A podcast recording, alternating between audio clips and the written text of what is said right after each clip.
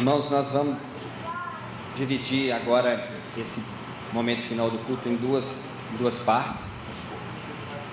E primeiro eu gostaria de ler o Evangelho de João novamente. Eu estou no Evangelho de João há oito meses. Vou continuar, acho que por um bom tempo, capítulo 13. Logo depois, antes um pouco da festa da Páscoa, né? Vamos começar a partir do verso. Podemos ler o verso 1 também. Ora, antes da festa da Páscoa, sabendo Jesus que era chegada a sua hora de passar deste mundo para o Pai, tendo amado os seus que estavam no mundo, amou-os até o fim. Durante a ceia, Tendo já o diabo posto no coração de Judas Iscariotes, filho de Simão, que traísse a Jesus, sabendo esse que o Pai tudo confiara às suas mãos e que ele, é, que ele é, viera de Deus e voltava para Deus, levantou-se da ceia, tirou a vestimenta de cima e, tomando uma toalha, cingiu-se com ela. Depois deitou água na bacia e passou a lavar os pés aos discípulos e a enxugá-los com a toalha com que estava cingido. Aproximou-se, pois, de Simão Pedro e esse lhe disse: Senhor, Tu me lavas os pés a mim?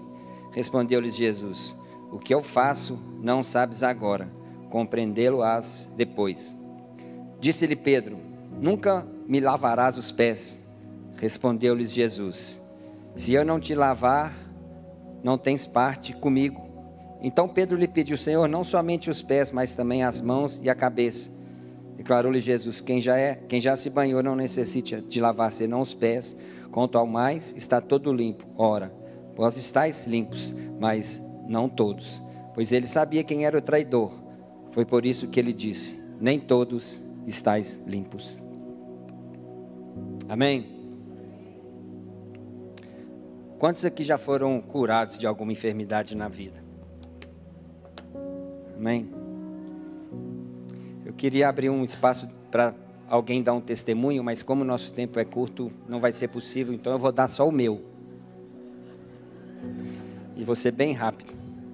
Em 2012 eu tive uma malária falcipatis, grau 5, a pior de todas. Além por cima eu peguei um avião e fui recebi um tratamento errado.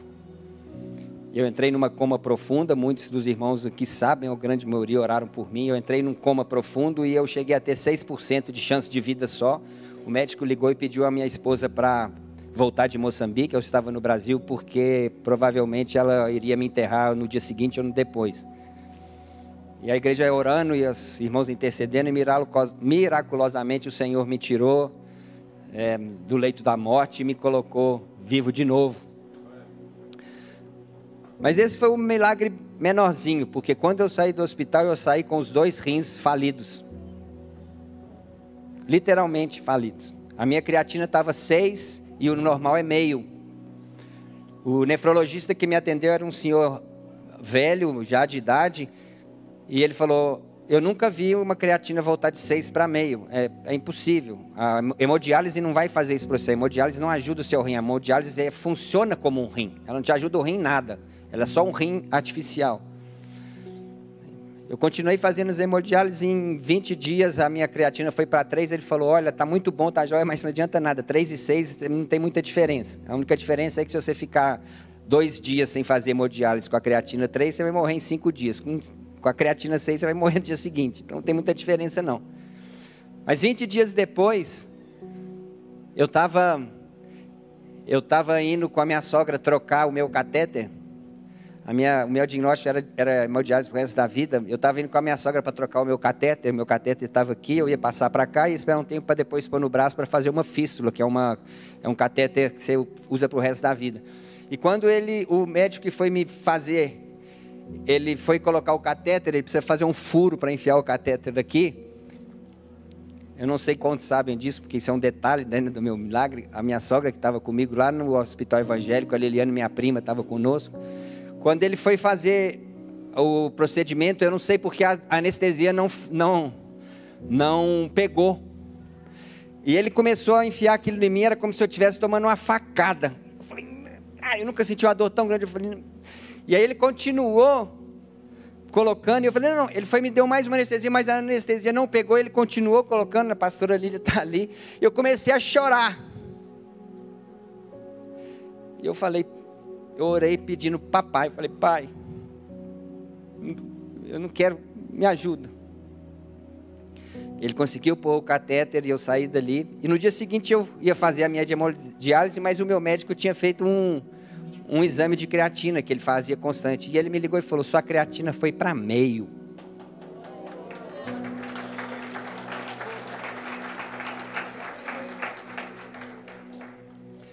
O que incentivava e motivava e ativava a fé das pessoas no tempo de Jesus? A primeira coisa, testemunho.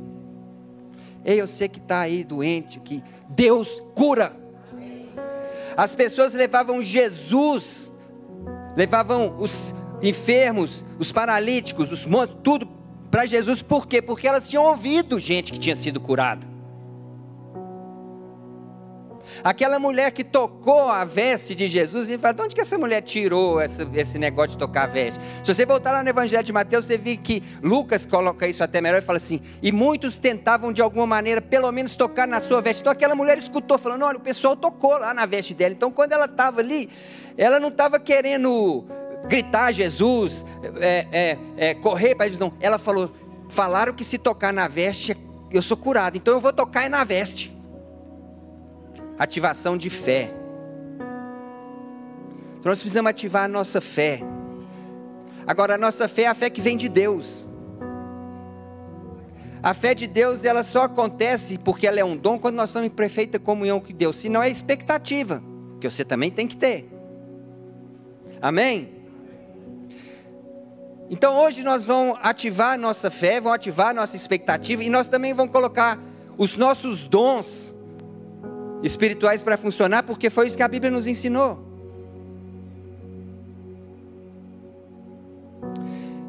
A primeira coisa que nós vamos fazer nesse momento é limpar o acampamento. Desde os tempos antigos, em Deuteronômio 23, Deus falava: Moisés, eu quero passear aí no meio das. Mas vocês têm que limpar o acampamento. Vocês têm que tirar os espólios dos outros das outras nações. Vocês têm que acabar com as fofocas que existem no meio de vocês. E Deus até dava estratégia. Vocês vão defecar, vocês defecam lá fora do acampamento. Porque eu, Senhor, sou santo e quero chegar no acampamento santo.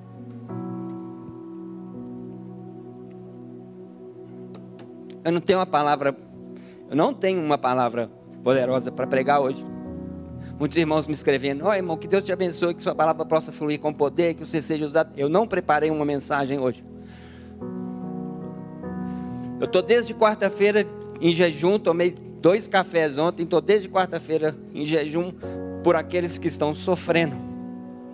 Hoje de manhã eu peguei na mão da minha esposa de manhã cedo e falei: amor, vamos orar, as pessoas estão doentes na igreja pastor Robert está chorando de dor nessa coluna já tem um tempo. A pastora Clécia, os irmãos estão precisando de serem tocados por Deus. Eu não quero pregar mensagem bonita nenhuma, não quero nada. Eu quero ver os teus filhos sendo curados. Jesus começou o ministério dele sair no deserto e ele não saiu curando, fazendo milagres, ele saiu falando: arrependem-se Arrependem-se, o tempo está próximo. Arrependam-se, o reino de Deus está próximo. Arrependam-se. E aqui na véspera de morrer, ele podia se revelar como um rei poderoso, mesmo sem evitar sua cruz, no meio dos seus amigos, discípulos. Mas o que, que ele preferiu? Ele revelar seu amor. Ele preferiu revelar o seu amor ao invés de revelar o seu poder, porque ele sabia que o único poder que podia vencer doença, morte, enfermidade era o poder do amor. O poder por si mesmo só produz morte, mas o amor, quando ele é colocado ao serviço, ele produz vida. E ele falou: Eu vou lavar os pés de vocês. Era como Jesus estava falando: Pessoal, acabou a competição. Acabou a competição. Acabou você achar que você é melhor. Acabou de ser a sua inveja, o seu rancor, sua falta de perdão. Acabou. Pedro falou: Não vai me lavar o meu. Ele falou: Se eu não lavar, eu não tenho parte com você. O que eu estou fazendo agora é para te ensinar, porque no meu reino é assim: se você quer ser grande, você tem que servir. Se você quer rir, você precisa chorar. Então eu quero, eu quero que nós entramos nessa compaixão com aqueles que estão sofrendo, que você ore, que você interceda, como se a dor tivesse em você. E nós precisamos limpar o nosso acampamento, pedir perdão uns aos outros, reconciliar relacionamentos, pais, filhos brigados, pessoas que vêm, famílias para igrejas sem estar relacionando bem. E nós vamos fazer isso agora. E nós vamos fazer isso agora, pedir perdão uns aos outros, lavar os pés uns dos outros. A pastora Letúcia vai estar conduzindo esse momento, mas eu quero ser o primeiro a fazer isso. Cadê o Henrique? Foi embora? Então eu vou lavar o pé da, da piedade. Eu quero pedir perdão para o Henrique. O Henrique é um grande amigo meu. Eu conheço o Henrique há mais de 20 anos. Mas eu deixei mas eu deixei muitas vezes de de ligar, de procurar, de mandar uma mensagem nos momentos que ele mais precisava.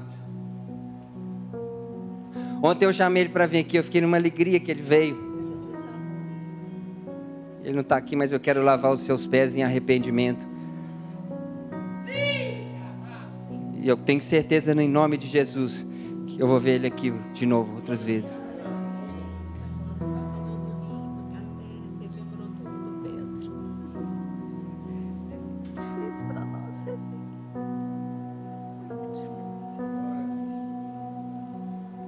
Vai ser curado no nome de Jesus. Deus te curou, mas curou o Pedro também, levou ele. O Pedro, filho do Henrique, passou as mesmas coisas que eu e foi embora. Ele também usou catéter, ele também fez hemodiálise, mas ele foi embora. Mas sabe para a gente a morte, sabe o que, que é, irmãos? É assim, ó, nós estamos numa corrida comigo, eu não cheguei lá ainda não. Aí Deus me curou porque eu preciso chegar aqui. Mas Deus é tão bom que com o Pedrão ele estava andando aqui. E Deus pegou ele aqui e pôs ele aqui na vitória já. É isso que é a morte do crente. Mas nem por isso nós vamos deixar de orar e interceder pelos outros. Porque nós cremos que se você veio aqui hoje, você vai ser curado. Porque Deus tem grandes coisas para fazer na sua vida ainda. Então, a Letuzinha vai convidar, vai conduzir esse momento. E você vai buscar a direção de Deus. Reúne com três, quatro pessoas. Nós vamos começar a orar. Nós vamos começar a interceder. Você vai confessar pecados alguém que você tenha confiança, que você tenha, sabe que tem a maturidade para te ouvir. Nós vamos orar uns pelos outros e depois nós vamos ter o um momento final de oração por cura.